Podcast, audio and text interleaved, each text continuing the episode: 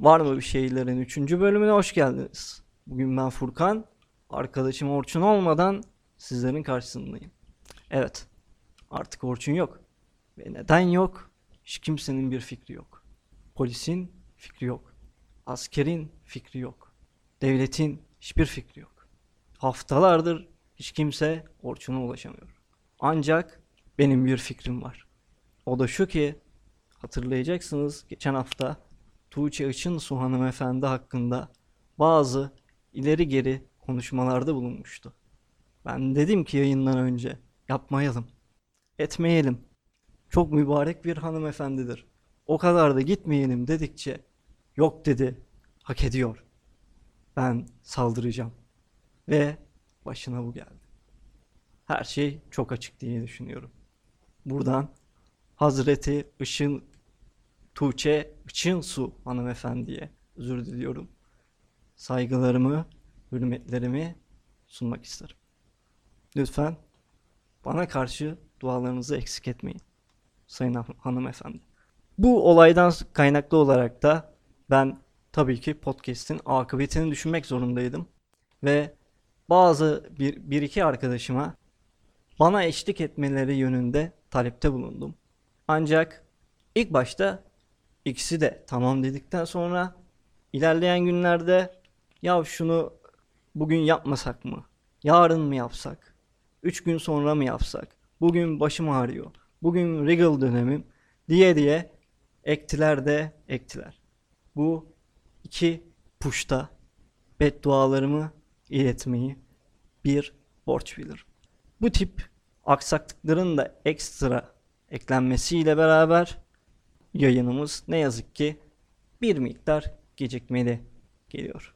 Tabi Orçun Bey bizim kayıtlarımızın aynı zamanda teknik sorumlusu olduğu için de bu yayınların teknik konusunu çözmem bir miktar zamanımı aldı. Bu meret birazcık karışıkmış. Çözmesi biraz zaman aldı. Ancak artık çözdüğümü düşünüyorum. Kayıt alıyorsun da mı lan? Alıyor gibi. Evet. Bunlardan kaynaklı olarak da yayınımız biraz gecikti tabi. Ancak bundan sonra tüm hızımızla devam edeceğime adım gibi eminim. Ayrıca artık yayınlarımıza ben tek başıma devam ediyor olsam da bana eşlik etmek isteyen arkadaşlar mevcut ise kendilerinin CV'lerini var mı bir şeyler et gmail.com'a mail atmalarını rica ediyorum. Kendilerini değerlendirip en uygun kişiyle deneme yayınlarına başlayabiliriz tabii ki. Neden olmasın? Her türlü fikre açayım. Ancak tek tabanca olmak da oldukça zevkli gözüküyor. Neticede evde kendi kendime tek başıma konuşacağıma bir mikrofon karşısında karşısında konuşmak gayet de mantıklı. Evet, gelelim bu kaydın ana konusuna. Yani ana meseleye. Şimdi dediğim gibi Orçun olayından kaynaklı olarak kötü geçen haftamız daha da kötü, daha da bedbah, daha da berbat bir hale geldi. O da ne oldu? Sayın hocamız Hazreti Obradoviç ne yazık ki Fenerbahçe'mizden ayrıldı. Üzüntü içinde bu haberi aldığımız o gece benim gözlerimden iki damla yaş süzüldü. Tabii ki şu anda ellerim de titriyor. Gözlerim yine yaşlı. Ancak bu kaydı hocamıza atfetmek için bu mikrofonun karşısında olmak benim için bir gururdur. Şimdi gelelim. Obradoviç hocamız neden ayrılmış olabilir? Tabii ki Ali Koç değilsek bunun tamamına hakim olmamız mümkün değil. Ancak bazı şeylerin de farkındaydık tüm sene boyunca sanırım. Özellikle sene boyunca devam eden Obradoviç'in sözleşmesi ne zaman uzatılacak? Uzatıldı mı? Uzatılacak mı? Kalmak istiyor mu? İstemiyor mu? Yönetim mi uzatmıyor? Yoksa hoca mı istemiyor? Türü tartışmalar. Aynı zamanda basının da pom- pompalamasıyla beraber alevlendikçe alevlendi. Ancak sözleşme bir türlü imzalanmadı. Şimdi ben diyorum ki ya kardeşim bu Obradoviç duygusal bir adam. Biz bu adamı artık tanıdık gördük. Bu adam 7 senedir bizim başımızda 2013 yılından beri. Ya bu adama biz kurumsal bir kulüp olmaya başladık diyerek yaklaşamazsın ya. Yaklaşamazsın kardeşim yani bu adam duygusal bir adam. Bu adam ben başkanla konuşmak istiyorum dediği zaman konuşmalı. Varsa bir derdi anlatmalı. Demeli ki atıyorum benim şu şu sıkıntılarım var. Başkan çözelim bunu. Başkan onun sırtını sıvazlamalı. Demeli ki koç arkandayız. Sen dert etme. Şimdi bunları nereden biliyoruz? Aziz Yıldırım ne kadar arkasından sallarsak sallayalım. Bu işi çok iyi yönetiyordu. Bilen bilir, bilmeyen bilmez. Ancak şampiyon olunan sene Baskonya deplasmanında 30 sayılık bir fark yemiştik. Ve o farktan sonra Aziz Yıldırım hocamızın soyunma odasına gidip boş ver bu hocam gel biz seninle sözleşme yapalım deyip adamdan o günü orada söz almayı bilmişti. Şimdi bu adam zor günde yanında olmasını istiyor doğal olarak. Böyle duygusal bir adam. Buna, bu, bu adama kurumsal şekilde yaklaşamazsın. Sevgiliye yaklaşır gibi yaklaşacaksın sen bu adama. Regil döneminde olduğunda canını yiyeyim deyip çiçek götüreceksin. Boş ver diyeceksin gel şuraya bir imza atalım. Senin ben sözleşmeni yaptım diyeceksin. Sen bunları yapmadığın zaman adam diyor ki bunlar beni sevmiyor. Neden? Duygusal bir adam çünkü. Oksitosin hormonu. Biz bunları anlattık geçmiş yayınlarımızda. Bu adamda oksitosin hormonu var. Fazla fazla. Ne yazık ki. Sen de buna göre hareket etmen gerekiyor kardeşim. Yani yani neden anlamıyorum gerçekten de çok basit ve kolay halledilebilecek bir meselenin bu kadar uzaması beni çok rahatsız ediyor. Şimdi hocamız doğal olarak bu ge- geçen sezon yaşananlardan dolayı kırgın olabilir. Ama senin bunu sıvazlayıp boş ver bu hocam deyip onu birazcık pop popohlaman lazım. Mesela örnek veriyorum. Geçtiğimiz sene yani bu sene değil geçtiğimiz sene. Anadolu Efes karşısında Final Four'da yenildik. Evet. Boş ver bu hocam. Gel sen şuraya bir imza at. Gel bir sözleşme yapalım. Deseydin. O gün o adam orada imzayı atardı. İddia ediyorum. Vallahi atardı. Çünkü bu adam duygusal diyorum ya. Vallahi duygusal. Sen bunu yapsan bu adam bugün buradaydı. Ama yapmadın ve gitti. Yazıklar olsun. Vallahi yazıklar olsun ya. Böyle bir şey olamaz. Gelelim. Çuvaldız. Şimdi Çuvaldız'ı da birazcık Obradoviç'e batırma zamanı. Sene içinde kurulan kadroyu Obradoviç kendi kurdu. Ve dedi ki sene başında bu kadro bu zamana kadar Fenerbahçe'de bulunduğum en iyi kadro. Yönetim yapacağını yapmış yani. Bir şeyler oldu. Sakatlık, zap zup. Tamam. İşler yolunda gitmedi. Hocamız istedi ki transfer. Ve transfer yapıldı. İki tane. James Nunner'li ve diğer arkadaş. Adını unuttum. Bu durumda yönetim her şeyi yapmış durumda. Bir yandan da. O burada işte ben özel eleştiri yapabilen bir insan olduğunu görüyorum. Bunun öz eleştirisini yapmıştır sanırım. Ama yine de yine de ayrıldı. Şimdi ben buradan Ali Koç'a da fazla yüklenemiyorum tabi.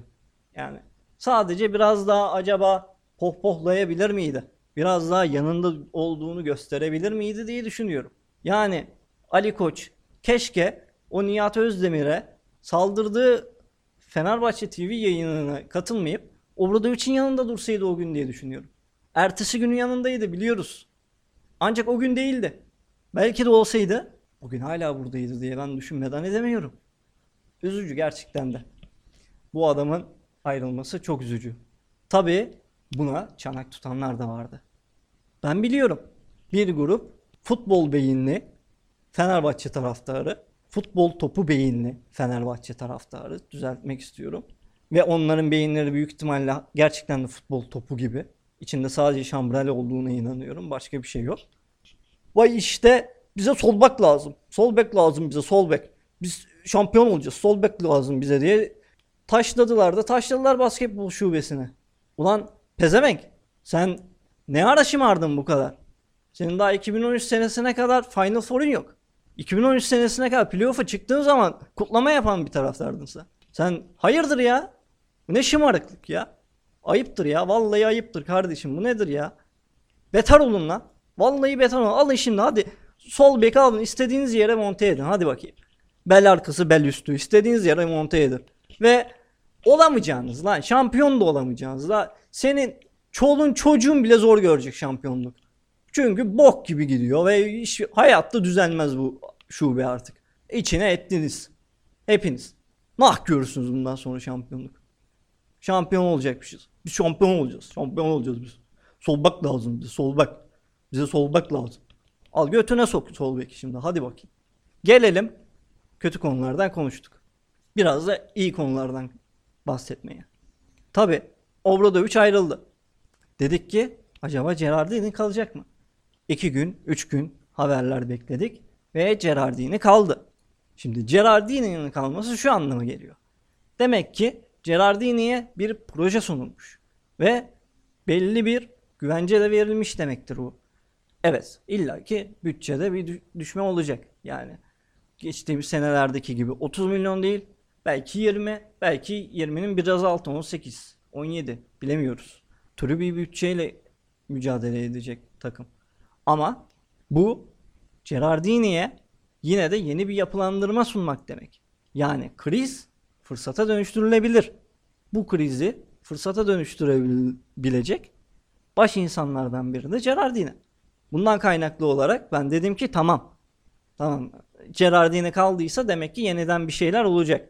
Belki Obradoviç'ten öyle olmayacak ama yeniden bir şeyler olacak. Zaten Obradoviç ilk geldiğinde de biz playoff yapmamıştık. Sonrasında 5 sene üst üste playoff geldi ve bazı andavallar bundan memnun olmadı. Bunun çok normal bir şey olduğunu düşündüm. Ulan it yani aç bir bak bakayım üst üste 5 sene kim Final Four yapmış bu zamana kadar. CSK'dan başka var mı? Kim yapmış ya? Bu, bu ne kendini bilmezlik, şerefsizliktir ya. Ama bizde bir söz var. Doğru yani. Kesinlikle. Meyve veren ağaç taşlanır. Bizde taşlanırsın yani. Çünkü bir sürü beyinsiz var. Yapacak bir şey yok. Bu insanların, bu ülkedeki insanların IQ seviyesi çok belli. Yapacak bir şey yok bu konuda. Gelelim Gerardini'den sonra koç kim olacak? Hadi bakayım. E tabi bu ilk akla gelen Yasikevicius. En iyi seçenek olurdu sanırım. Kesinlikle en iyi seçenek olurdu. Yani Yasikevicius geldiği zaman sanırım şüphe seviyem en alt seviyede kalırdı. Ama tabii ki Yasikevicius'un Zalgiris'te kalmayacağı çok belli olduğu gibi Barcelona'ya gideceği de çok belliydi. Ve de Barcelona'ya gitti. Ama yine de şansını denemiş Gerardini. Olmamış yapacak bir şey yok. Sonrasında seçenekler neydi? Pek çok seçenek vardı tabi. Scariolo. Efendime söyleyeyim. Pascal gerçi Panathinaikos'ta hala ama yeniden Pesic olabilirdi Allah korusun. Ama olabilecek elimizdeki seçenekler arasında olabilecek en iyi seçenek seçildiğini düşünüyorum yine ben. Igor Kokoşkov. Şimdi bu Igor Kokoşkov pek bilinmiyor. Kabul. Ben biraz biliyorum. Neden biliyorum? Şu yönden. Çünkü benim ruh eşim gibi hissediyorum Kokoşkov'u. Şöyle ki bu Igor Kokoşkov 37-38 yaşlarında pardon 27-28 yaşlarında basketbol oynarken bir trafik kazası geçirip ya kolunu ya bacağını kırıp basketbolu bırakmak zorunda kalıyor. Ve ben de basketbolu kalbim kırıldığı zaman bırakmıştım. Bu yönden fazlasıyla birbirimize yakın hissediyorum kendimi. Bir ruh eşi gibiyim. O günden beri ben Igor Koşkov'u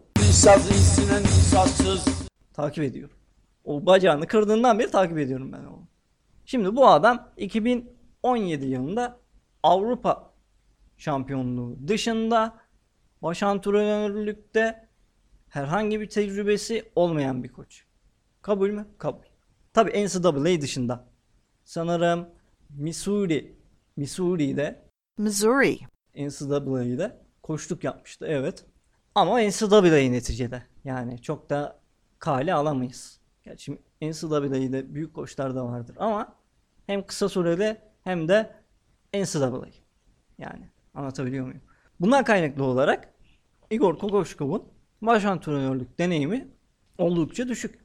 Bu bir dezavantaj mı? Bence evet. Olmaya da bilir. Çünkü yıllardır bu adam zaten bir Yugoslav olarak her şeyin farkında. Avrupa'yı takip ediyor. Amerika'nın zaten yıllardır içinde. Adam 10 senedir 8 senedir baş asistan koçluk görevini yürütüyor NBA'de. Şimdi bu adam basketboldan anlamıyor diyebilir miyiz? Diyemeyiz. Mümkün değil. Tabii ki 2017 yılındaki Phoenix'in başına geldiği dönemi burada eklemek lazım. Phoenix'in bu adam başına geldiği zaman ben biliyorum artık. Phoenix bir lise takımında farksızdı. Yani sürekli genç oyuncular var ama sürekli disiplinsiz hareketler mevcut. Kardeşim bir Devin Booker var. Ben çok severim. Severdim. Çok iyi şutör. Çok temiz şutör. Görünce dedim ki Allah'ım dedim bu ne güzel bir şut stili. Bu çocuk dedim ileride çok büyük topçu olacak dedim. Nasıl bir lanettir bilmiyorum. O günden beri bok atıyor yani. Tamam bu sene All Star oldu ama yine de sahaya çıkarım 20 sayımı atarım geri çıkarım kafasında. Ulan böyle sporculuk mu olur? Yani insanın bir kazanma isteği hırsı olur ya bu nedir kardeşim yani. Bu adam tamam genç çocuksun anladık. Uçkuruna sahip çıkamıyorsun. Kendine de hedef koyulmuşsun. Will Chamberlain'in rekorunu kıracağım diyorsun. Anladık. Ama kardeşim biraz da top oyna ya. Acık da top oyna ya. Bu nedir ya? Allah Allah ya. Ve bu adam bu takımın başına geçtiği zaman doğal olarak işler yolunda gitmedi. Ben hiç şaşırmadım. Zaten Phoenix'in başında da bir tane Andaval var. O Andaval da daha sonra kovdu. Ama adamın suçu yok bana kalırsanız. Ha bu sene birazcık top oynadılar. Onun da birazcık Ricky Rubio'nun ve değişen kafa yapısının etkisi olabilir. Ama bir açıdan baktığımızda da Kokoşko başarısız mı? Başarısız. Kesinlikle. Katılıyorum yani. Ama yine de Phoenix. Phoenix'i bir barem olarak almamak lazım bence. Şimdi Kokoşko abimizle ilgili bir anekdot vermek istiyorum. 2013 yılında Obradoviç Fenerbahçe'nin başına geldiği zaman Kokoşkov'u baş antrenör baş yardımcı antrenör olarak kadrosuna istemiş. Ancak o dönem Cleveland'ın baş antrenörü olduğu için Kokoşkov acı benim burada rahatım Bana dokunma kurban olayım sen ne, ne yapıyorsan yap deyip teklifi geri çevirmiş. Bunu da 2017 yılında Euroleague şampiyonluğundan sonra verilen röportajda öğrenmiştim ben. Belki de 2013 yılında bağlarımız bağlanacakken şimdi 2020 yılında bağlandı. Hayırlısı mı oldu, hayırsız mı oldu bilemiyoruz. Yaşayıp göreceğiz. Şimdi gelelim gelecek sezon ne olacak? Bir kere Beşiktaş son pocu yapan olmayız biz kardeşim. Ve onu, onu, onu bir geçelim. Bu takım Beşiktaş son pocu yapan olmaz. Ama geçtiğimiz yıllardaki Fenerbahçe Beko'da olmaz. Ne olur? Belki Zalgiris kalmaz. Belki Valencia. Öyle bir şey yani. Playoff'a oynarız. Playoff'a girersek başarıdır. Ama Final Four beklemeyelim. Buradan da açıkça söylemek lazım yani. Final Four bu takımdan beklenmez. Şimdi kurulan takım. Gidenler var. Kimler gitti? Biri Datome. Diğeri Derrick Williams. Ben birine çok sevindim. Birine çok üzüldüm. Hangisine sevindim? Datome. Neden? Çünkü Datome geçtiğimiz yıl sakatlık yaşadığından beri bizim görmeyi alışık olduğumuz Datame'den çok uzak. Bundan kaynaklı olarak da gitmesinin ben daha hayırlı olduğuna inanıyorum. Derek Williams'a geleceksek. Derek Williams. Ben çok severim Derek Williams'ı. Şimdi insan beyni bir garip kardeşim. Yani geçmişi çok çabuk unutuyor. Bu adamın iki sene önce Bayern Münih'te yaptıklarını çok çabuk unuttuk. O uçan, zıplayan, 25 metreyi 3 saniyede kat eden inanılmaz bir adamdı bu adam ya. Bu adamın atletik özelliklerinden, yapısından faydalanamadık. Evet, oyun zekası düşük. Katılıyorum. Ama bir tek onun mu düşük ya? Geoffrey Lever'nin çok mu yüksek anasını satayım? Topu alıyor bir sağa dönüyor, bir sola dönüyor. Bir spin yapıyor, bir daha drop step yapıyor. Şimdi bu adam oyunu bozuyor. Ama sonra diyorsun ki Derek Williams ya. E istatistikleri iyi. Bence gayet iyi istatistikleri. Ki bence değil gayet iyi. Savunmada bir sıkıntısı var. Onu yaşadık. Switch sonrası kısanın karşısında kalamıyor. Ama belki de biz bunu öğretemedik. Belki de adam öğrenecekti. Çünkü bu özellikleri var. Bu adam atletik. Ayakları hızlı. Tutabilir. Neden olmasın? Ekbe Yudok bile tutuyordu kısaları. Bu adam niye tutamaz? Ama biz bu adamı hemen kağıt yaptık. Çöpe attık. Çok üzücü. Çok üzücü. Gelelim gelenlere. Şimdi ilk olarak ilk oyuncu Dechampierre'di. Dürüst olmak gerekirse ben bu adamı hiç canlı izlemedim. Geçen sene Sassari'nin herhangi bir maçını açıp izlemişliğim yok. O yüzden de kesin yargılarda bulunabilmem pek mümkün değil. Ancak tabii ki araştırdım adamı bir. Açtım maçlarına bir baktım. Ne yapıyor? Ayakları nasıl? Şutu nasıl atıyor? Dur bakayım oyunu biliyor mu? Ve gördüklerim beni çok şaşırttı. Gerçekten de çok şaşırttı. Çünkü bu adam çok atletik. Bir kere boyu 1.98. Yani 1.98 şu. Michael Jordan'la aynı boydu bu adam. Yani aslında 1-2 numara olması lazım. Ama bu adam 3 numara oynuyor. Ve belki de bizim Kokoşkov döneminde kısalara dayalı daha fazla oyun kuruculara özgürlük tanıyan sistemimizde belki de 4 numara oynayacak. Neden? Çünkü bu adamın post-up oyunu var. Bu adamın rebound katkısı çok yüksek. 1-2 numaraya göre 3 numaraya göre veya nerede oynatırsa acayip atlet olduğu için acayip de rebound topluyor. Ama şunu da hatırlatmak lazım. Bu rebound bizim bir lanetimizdir. Rebound alacak diye aldığımız C- Jason Thompson'ı unutmayalım. Yani bu adam patlayabilir. Ancak gördüklerim gerçekten de beni şaşırttı. Özellikle pick and roll savunması sonrası, savunması sırasında dip çizgide bulunup yardıma gelip smaç başı sıcak olan uzuna bloklaması veya onun atışını bozması gibi oyuna katkıları çok değerli. Bu adam bunları yapıyorsa çok büyük katkı verir bize. Bu kesin. Ha her maç böyle oynayamayabilir. Her maç böyle oynamasını beklemek pek mümkün olmayabilir. Ama 10 maçın 9'unu böyle oynasa James Nunnally'den iyi katkı. James Nunnally'den iyi katkı. James Nunnally gitsin. Hiç sıkıntı yok. Neticede ben bu adamı beğendim. Ha bir de şu var. Bu adam şimdi İtalya liginde oynuyordu. Gerardini ne? İtalya. Aynı zamanda Deschamps Pierre hangi ülke vatandaşı? Kanada. Gerardini hangi takımda NBA'de genel menajerlik yürüttü? Toronto. Bence her şey açık. Bu adamı yeterince iyi bilmiyor olsaydı Gerardini bugün almazdı diye düşünüyorum. Bundan kaynaklı olarak ümitliyim. Bu transferden ama. Gelelim diğer transfere. Edgaras Ulanovas. Şimdi Deschamps Pierre'den ne kadar az bilgi sahibiysem Edgar Sulanovas'tan da o kadar fazla bilgi sahibiyiz. O kadar çok izledik biz bu adamı. Biz bu adamın nasıl oynadığını biliyoruz artık kardeşim. Bu adam köşede üçlüğünü atar. İçeriden post tapını oynar. Pek öyle zıplamada mıplamada işi gücü yoktur. Yer çekimi kanununa saygısı vardır. Mümkün olduğunca yere yakın götü o yere yakın durur. Fazla öyle smaç mı maçta olmaz. Atlet değil. Ama oyunu çok iyi biliyor. Bir Litvan. Tam bir Litvan. Aynı zamanda da Soronos Yaskevicius'un tedrisatından geçti bu adam. Şimdi bu adamın bir kere bir düşünmek lazım. Ama bir konuda da fazla beklentiye girmemek lazım. Yani bu adam pick and roll'u oynadıktan sonra köşedeki boş adamı bulamayabilir. Boş şutu bazen sokamayabilir. Bu tip dezavantajları da mevcut. Savunmada her oyuncunun karşısında kalamayabilir. Yavaş ayakları var çünkü. Ama belli bir standardı var bu adam. Aynı zamanda şu özelliğini de çok seviyorum. Tam bir clutch shooter. Yani nedir bu? Maç sonunda atılan şutları en yüksek isabetle sokuyor. Bizim bildiğiniz gibi geçtiğimiz sene özellikle maç sonu topu kim kullanacak kardeşim ne bok yiyeceğiz türü beklentilere girdiğimiz anlar çok yoğundu.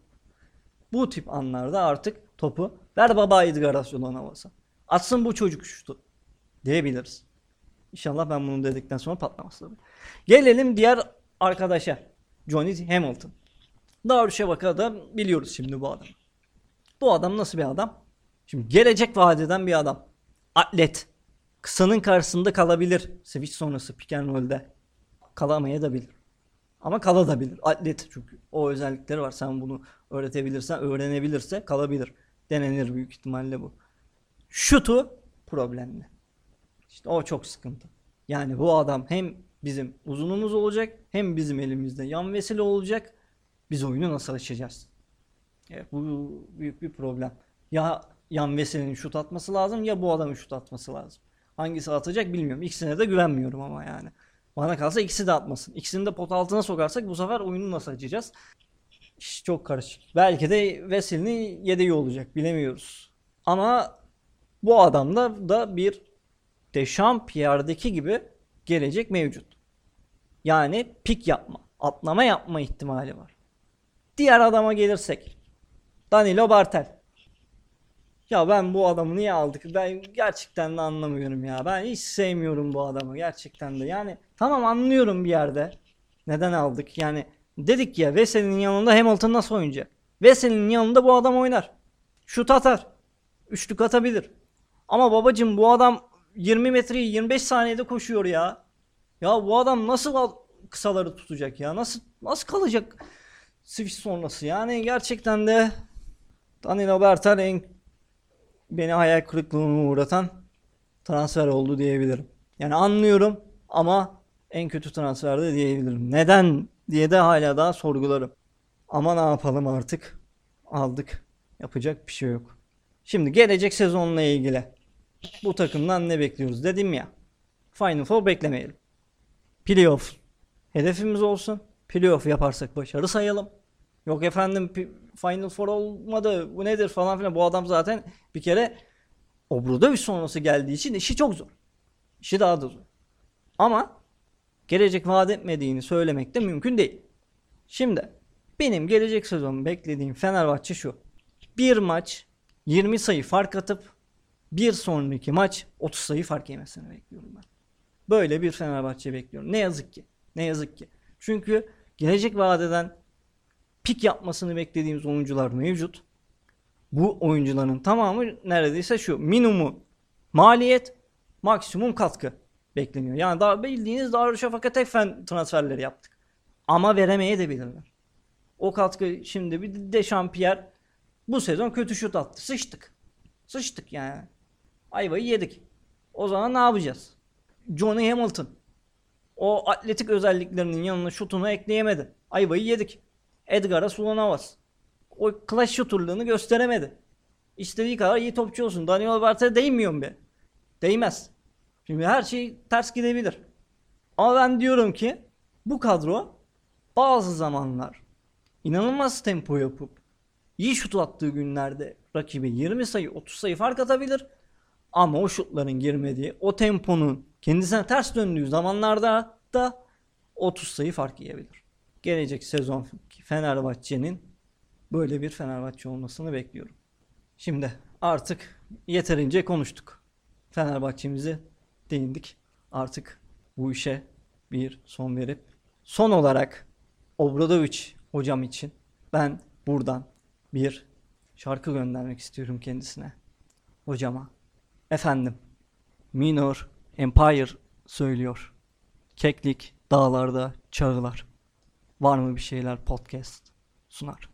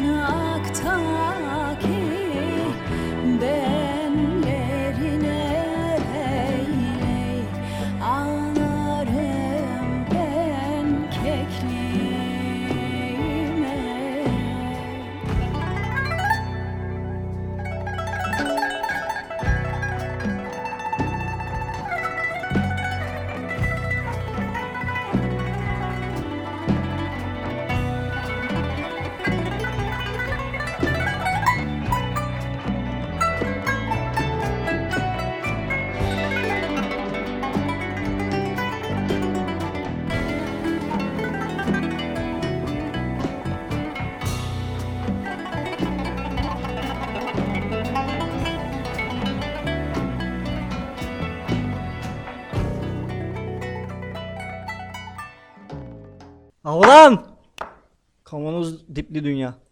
Obradoviç de gitti. Lanet olsun. Kimi sevdiysek gidiyor. Eyvallah efendim. Görüşmek üzere.